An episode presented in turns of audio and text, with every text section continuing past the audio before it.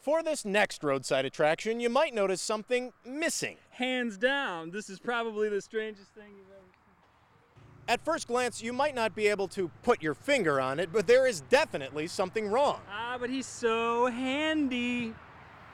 Let's just say this fella ain't like he used to be. Look, Mom, no hands.